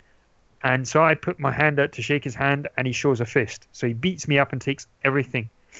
Of course, that made uh, Anne and and Tam's partner that was it. They didn't trust anyone. The game was completely different, and there was no backstabbing until the end of the game. Of the other thing that the other thing that happens is um, there's power up cards. So these are cards that have one shot abilities, and they can stop uh, deals from happening. You can automatically steal pieces of treasure from other players, and uh, I ended up with a lot of these cards. So it was whenever I had to deal with Tam again, it was like I'll make a deal with you, but if you fuck me over, I swear I'll make your life a living hell. so there was that threat, and the game is fantastic. It is a lot of fun. It can be, um, it can be mean spirited. Um, I, it is. It's a mean little game, but we had a hell of a lot of fun with it. Uh, you know, we just it was was quite light with us, Yeah. um, except the once when you know uh, Tam had agreed something with uh, his partner to make sure that he got a certain card, and he promised her and everything, uh, deadly serious conversations, and then he went behind her. He he went back on his word and just screwed her over. uh, so yeah, it was um, very cool. Um, excellent game. Um, we definitely need to get a game of that when you guys come down again as well. Yeah, definitely. We need to do Um, some point soon. Been a while since I played board games. Yes, yeah. So we'll need to remedy that. Uh, the other game that I wanted to talk about uh, was a game called Millions of Dollars. So Millions of Dollars is a negotiation game as well. It's a game where you are each player gets a gang of people, and you're going on a bank heist. And uh, so what happens though is uh, in a four-player game, you have three three members of your gang. You have a a driver, you have a thug, and you have uh, somebody else. I can't remember, but you've got th- you, you've got these three different people. Um, but there's four four of you, so you all what you all have to do is you you send somebody out to go and do the job, okay? But you can only have you can essentially only have uh, one of each type of person on the job. If there is more than one person of the same type on the job, so if there's uh, two drivers, for example, they get voided. Both of you get nothing. Okay.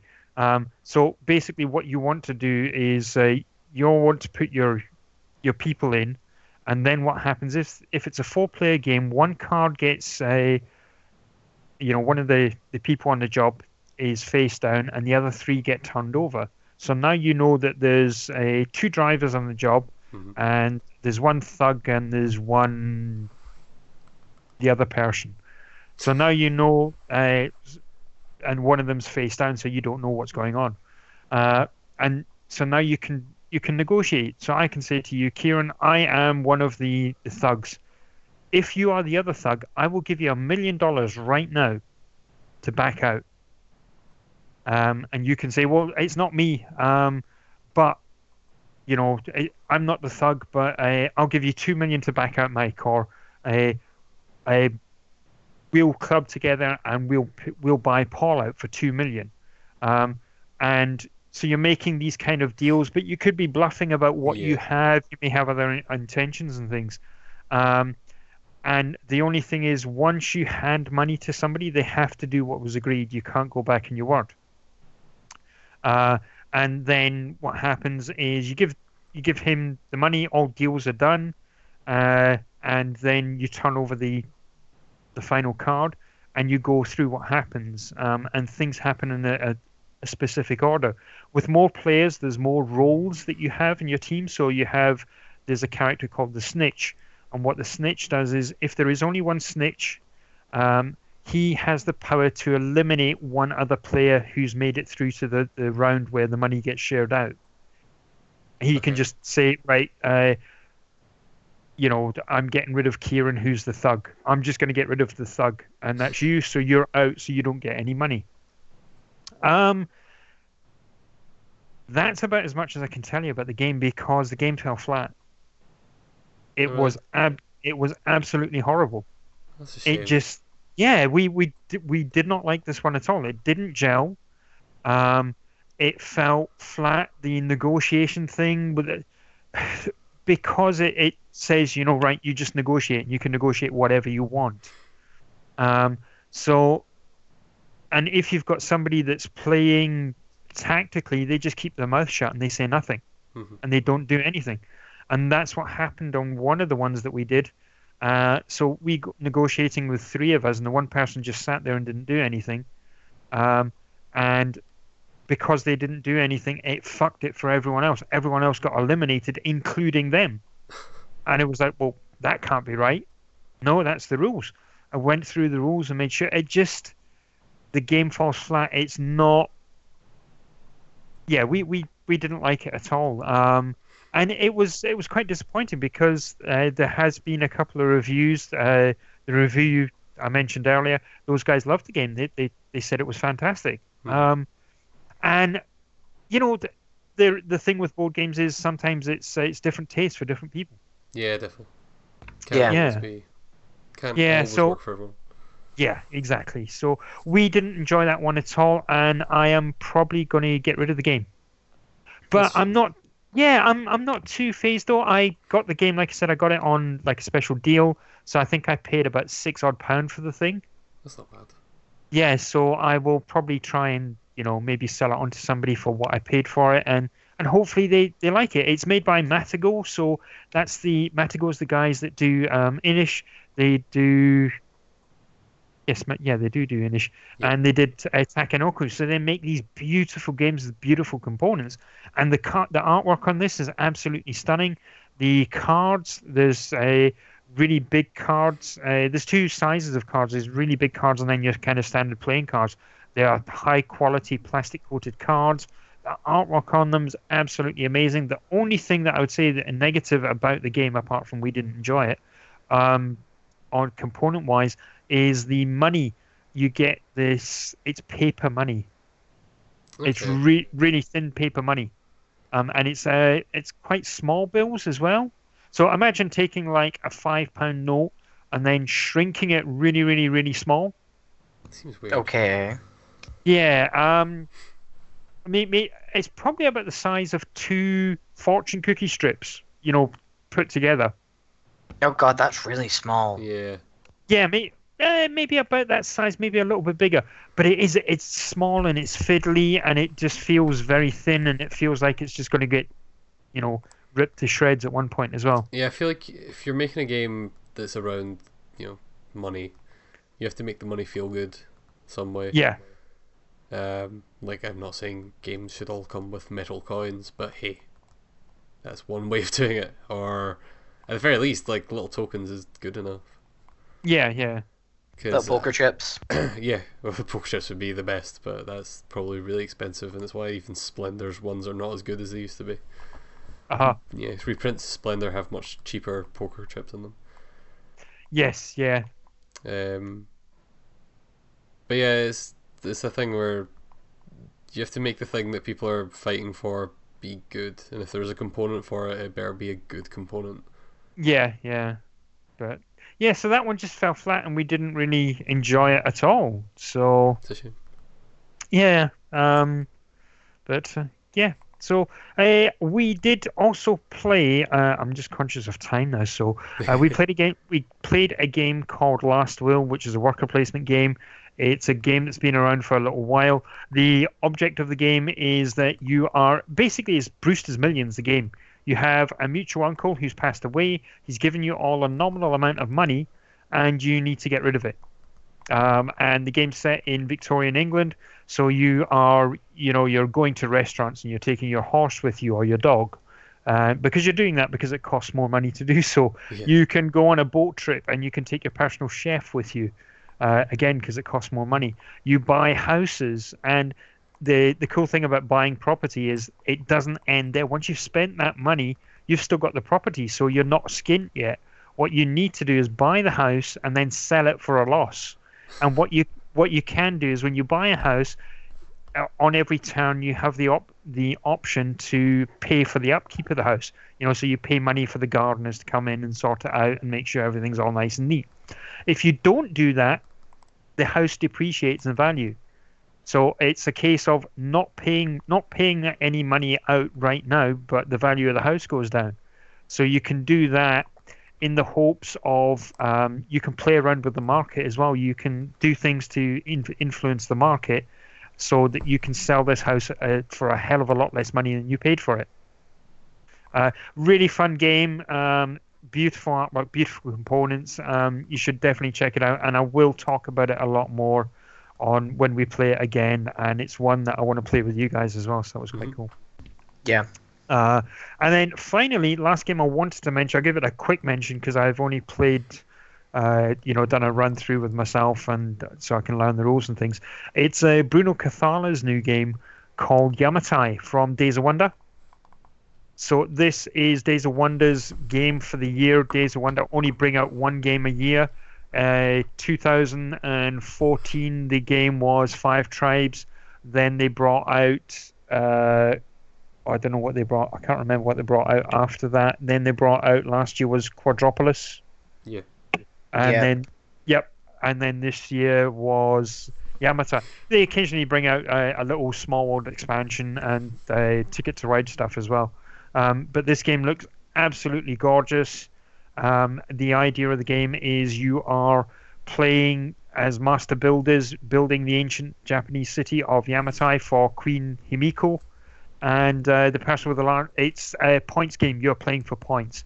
There are various ways ways to get points and build different things. You can build your own um, just standard buildings for a certain amount of points. Then you can build uh, temples and uh, other japanese buildings um, there are a, a legendary heroes and figures that you can recruit to give you special powers and things a bit like the Djinns from Five Tribes.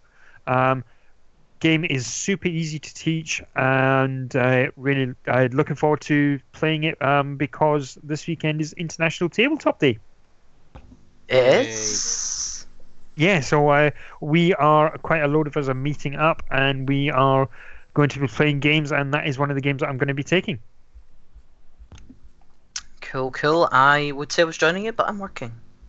Ah, yes, yeah, because I know you said you were thinking about coming at one point. Yes, I was, and then I found out I'm working, so unfortunately won't be with you. Ah, no, that's fair enough. Um, and that's it. That's uh, all the games I've been playing anyway. News. Yes, let's do some news. News.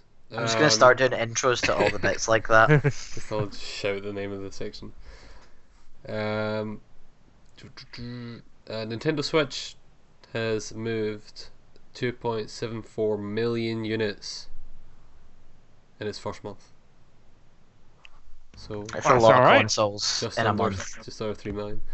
Um, it's less than the PS4 and Xbox One did in their first months, but also they launched at Christmas or you know holiday season, yeah. whereas this is launched in March, which is a weird time to launch a console. So yeah, it is the fastest Yeah, selling very much so. Nintendo system apparently. Cool. Which is good job Nintendo. Yeah. Yeah. Uh, Zelda Breath of the Wild has an over 100% attach rate. How does that work? It means they It's sold insane. more they sold more copies of Zelda than they sold Switches. Again, how does that work? A lot of people probably the Switch was out of stock for a while. Ah, right. so a okay, lot of so they people bought- probably bought the game and then couldn't get a system.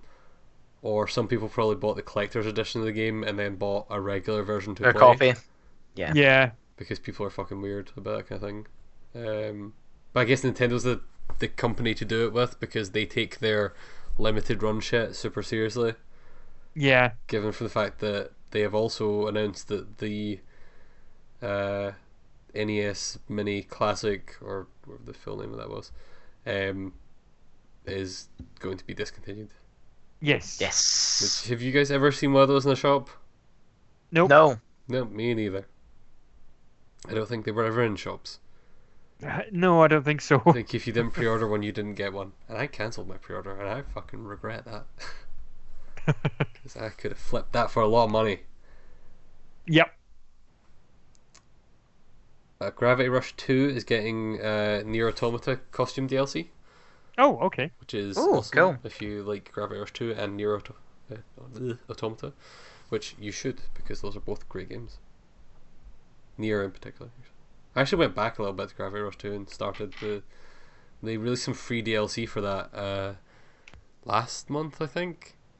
That's like basically a second campaign. I don't think it's as long as the full campaign, but it's, they added a bunch more story stuff to it, which is pretty cool. They're supporting that game after release. Uh, PlayStation Plus games for May have been announced. We're getting slightly worse than America for once, which is a bit disappointing. Yeah. So we're getting Tales from the Borderlands, which I don't know about you guys, but I already own that. I own that as well. Yeah. And we're getting Alienation, Yep. which I know for a fact Mike owns. I think. Do you own Alienation, Paul?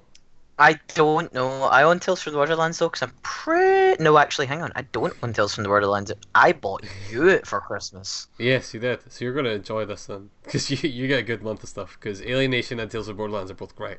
So I'm actually not gonna enjoy it because my PS Plus subscription has been laxed for the last three months because they haven't given me anything to resubscribe for. Alienation's real good. We could play that multiplayer. It's top down shooter. It's by the guys that made uh, Resogun. And Dead nah, Nation. you're right. Do you not play Dead Nation? that. No, it's Yeah. good. I really like it. Yeah, probably. I, I'll I'll get round to resubbing to. Spend your money, goddammit. Uh, in America, I just hoard it like a dragon? well that too. Uh, in America, they're getting Abzu instead of Alienation, which I would have been more interested in, if only because I own Alienation and I don't own Yeah. Abzu. exact. Yeah, I was the exact same. Yeah. But Alienation's a great game. Yeah, it is. Yeah. Um, just unfortunately, there's not much in PlayStation Plus for me this month. But out of all the months, I think this is like the second month. You know, since PlayStation's been that I've been on the losing end. So Yeah, there's Yeah. been a couple of things here and there, but not a massive amount. yeah, Um, one that you guys would be excited for. Do you remember a while ago Sony announced there was a new Hot Shots Golf coming? Yes. Well, it's called Everybody's Golf, as you probably expected, because they usually are called that here in Europe.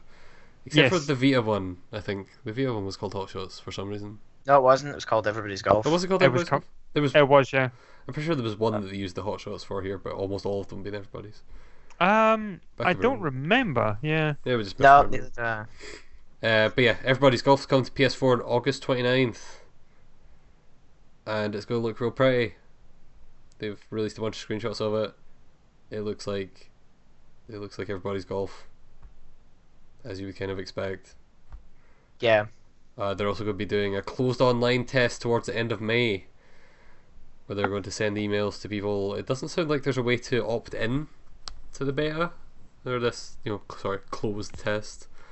But if you get picked for it, you'll get an email from Sony saying, "Hey, do you want to play some Everybody's Golf?" Of course you do. It's if fucking Everybody's Golf. Why wouldn't you want to play it, you maniac? Uh, the new Call of Duty got announced, which normally I wouldn't bother talking about because none of us give a shit about Call of Duty. But this one is called Call of Duty World War Two, or WW2 technically. So they're going back to World War Two with it. Okay. It's again, it's a Call of Duty. If I wanted to play something like that, I would go to the toilet and play with my own feces. Wow, Nice, Paul. Nice. wow. Stay classy. That's just that's my opinion of Call of Duty. You know, I call shit like I see it. I think it's interesting that they're going back to World War Two. Seems very much like they saw Battlefield go back to World War One, or I say go back to. It's not like there was a massive amount of World War War games in the past. Yeah. Uh, saw Battlefield go to World War One, we're like, oh yeah, fuck it. People will buy these historical based games. Maybe there is actually some idea, some good idea of us going back to World War Two. I don't know. It'd be interesting. I could play a good World War Two game. It it will be interesting, but you know, as I said, my opinion of Call of Duty is actually worse than my opinion of than my opinion has ever been of Nintendo. So that'll tell you something. Mm, that's fair. That's fair. Uh, StarCraft and Brood War are now free. You can go download them off Blizzard's website if you want to play one of the greatest real-time strategy games ever, and its expansion, which is one of the best expansions ever, regardless of genre. Didn't they also just release Heroes of the Storm oh? 2.0? Yeah, I don't know what that actually adds, except for more. They added a couple more Overwatch characters, like D.Va's in it now. Uh, but I don't know what else that added. I don't really play Heroes I- of the Storm. I'm I just- really always wanted to, but. But yeah, it's weird I'm because just they're flinging that in there. it's weird because they're releasing StarCraft and Brood War for free, and then they're doing a remastered version of it later in the summer that will cost money. So it's just their way of going. Look, you can play these games now, but if you want to play it in HD and you want it to look pretty, then give us some money, which is pretty cool. I think that's all I've got here. I'm pretty sure there was other news though, so I don't know if there's anything you guys have. Uh, no, I have no news. No, I um, w- I did speak about um. I don't think we've spoken about it on the podcast. Um, but there was a couple of kickstarters for board games uh, that I thought were worthy of a mention. Uh, one of the ones is a game that we are always on about. Definitely, you're always on about, Kieran, and that is Paperback. Yes. Yeah, so Paperback has got a a Kickstarter for its an expansion for Kickstarter, but also a a prequel, Hmm. and uh, the its prequel as in Quill the Pen. Um, it's a play on words, ha ha ha. Ha, ha, Uh, ha. and it's called Hardback, uh, and it was funded. It funded yesterday. Yes, I'm super Yeah. excited for that one. So it funded it funded with just under three hundred thousand dollars. Uh, three hundred ninety-seven thousand, I think it was. Uh, sorry, two hundred ninety-seven thousand.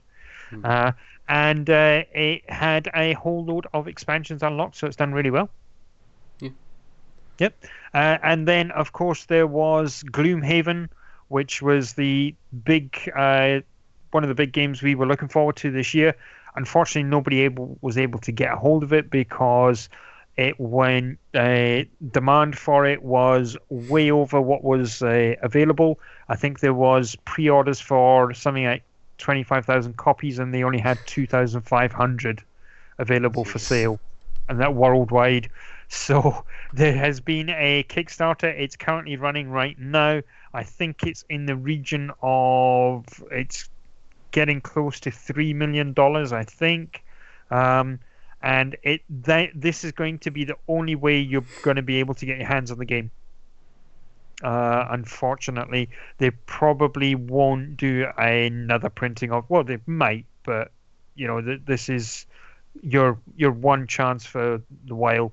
Um, stores are able to put in orders for the game, but um, due to the the game, it, is going to be a hundred pound odd game.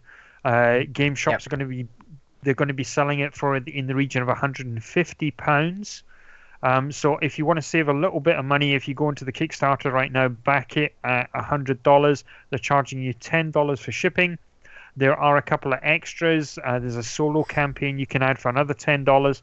So for the equivalent of around about ninety odd pounds, you can get the game. Or if you want to wait for it to come out to shops, you're going to be looking at about 150 pound. Mhm.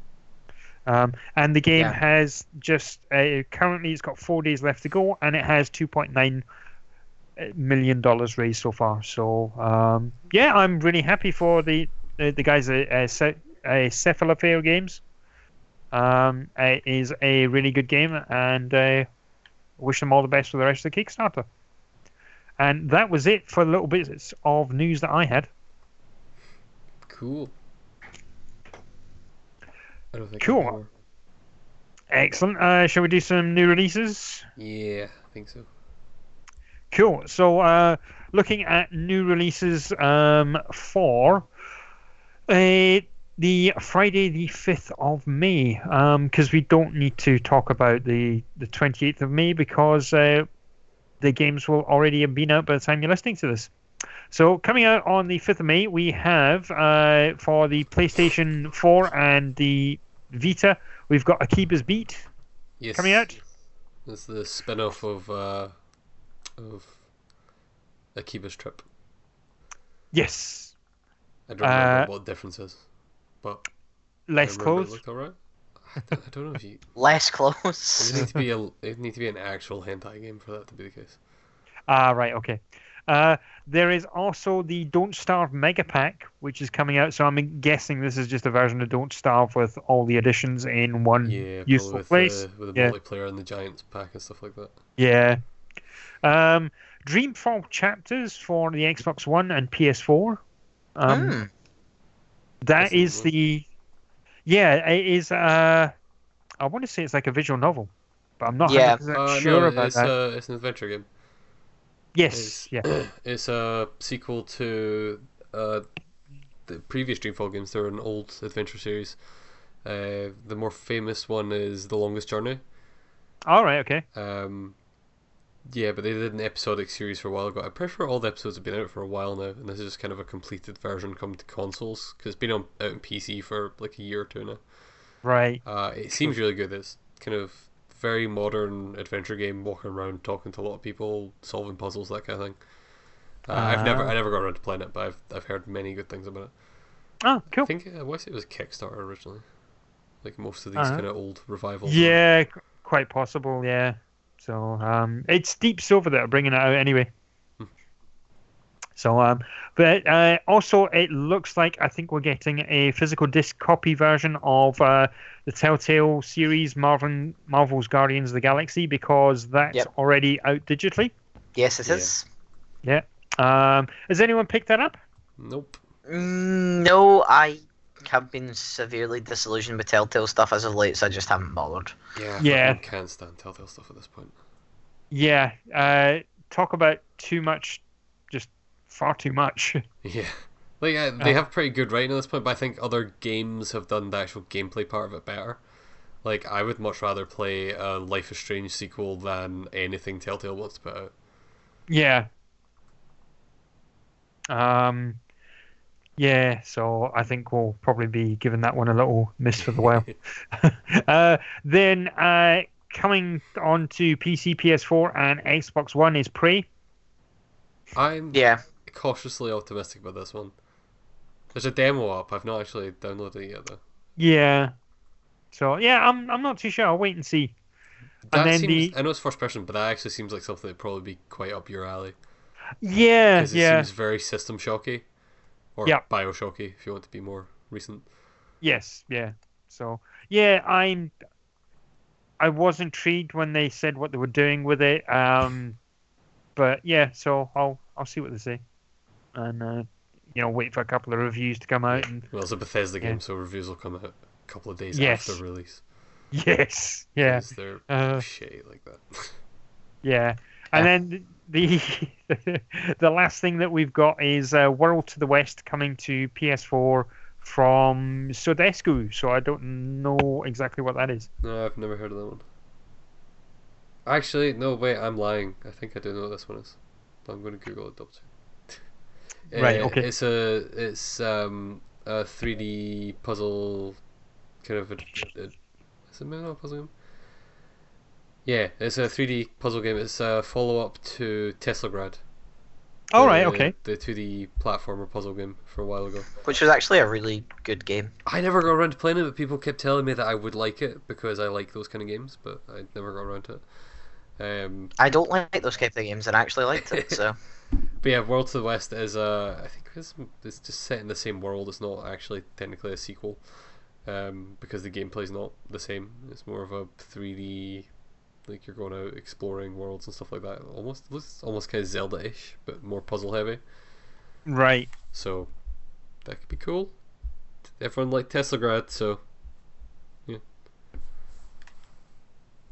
Cool. Um, that is it for um, the new releases as well. yes, Neat. yes, yes. Cool. So, um, do we have anything? Is there anything else we missed or forgot to talk about? Or I, I so. bought a Nintendo. Just let that sink in. You bought Nintendo.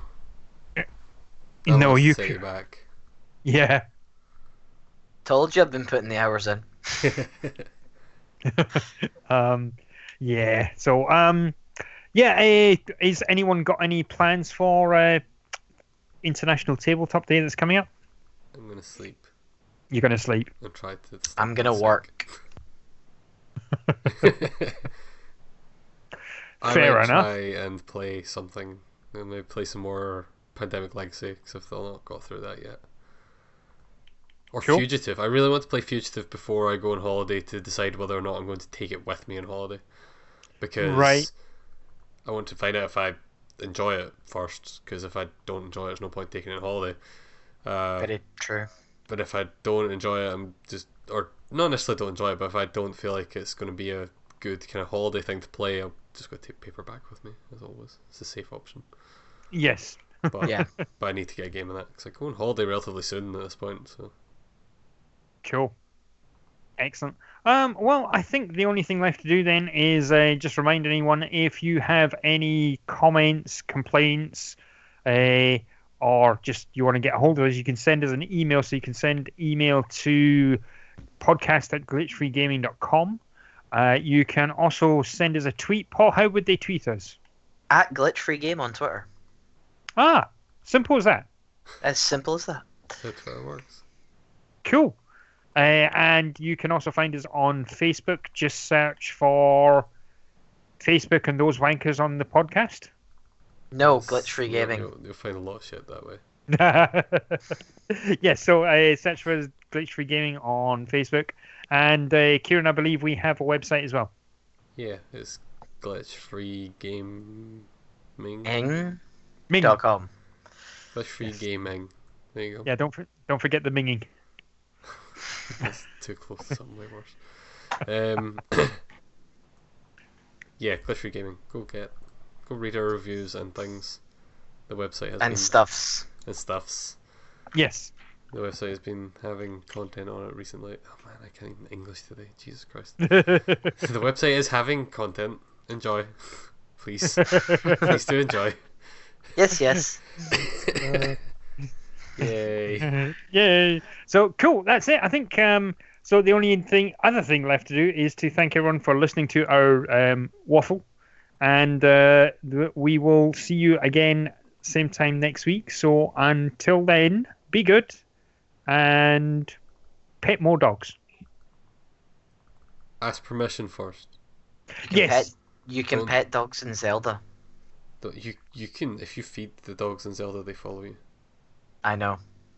you can feed the dogs in Zelda. If you have the amiibo of Wolf Link, then you can pet Wolf Link. Goodbye. See ya. Goodbye.